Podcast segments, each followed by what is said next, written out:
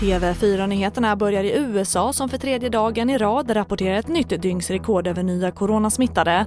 Samtidigt förbereder sig USA nu för att fira sin nationaldag och på plats i USA finns korrespondent Thomas Kvarnkullen som säger så här om restriktionerna kring dagens firande. Ja, det blir inget vanligt eh, 4 juli. På flera håll så har eh, firandet antingen stoppats helt eller eh, skalats ned åtminstone. Och här i Miami i Florida så har stränderna stängts och det råder även utegångsförbud för att man ska få människor att inte gå ut och samlas i stora grupper. Sen till Uddevalla där en lägenhet blivit beskjuten under natten. De boende var i lägenheten när den besköts genom ett fönster men ingen ska ha fått några fysiska skador. Polisen utreder händelsen som mordförsök men i nuläget finns ingen misstänkt. Och det finns idag ingen begäran från Folkhälsomyndigheten att hemtjänstpersonal ska bära ansiktsskydd.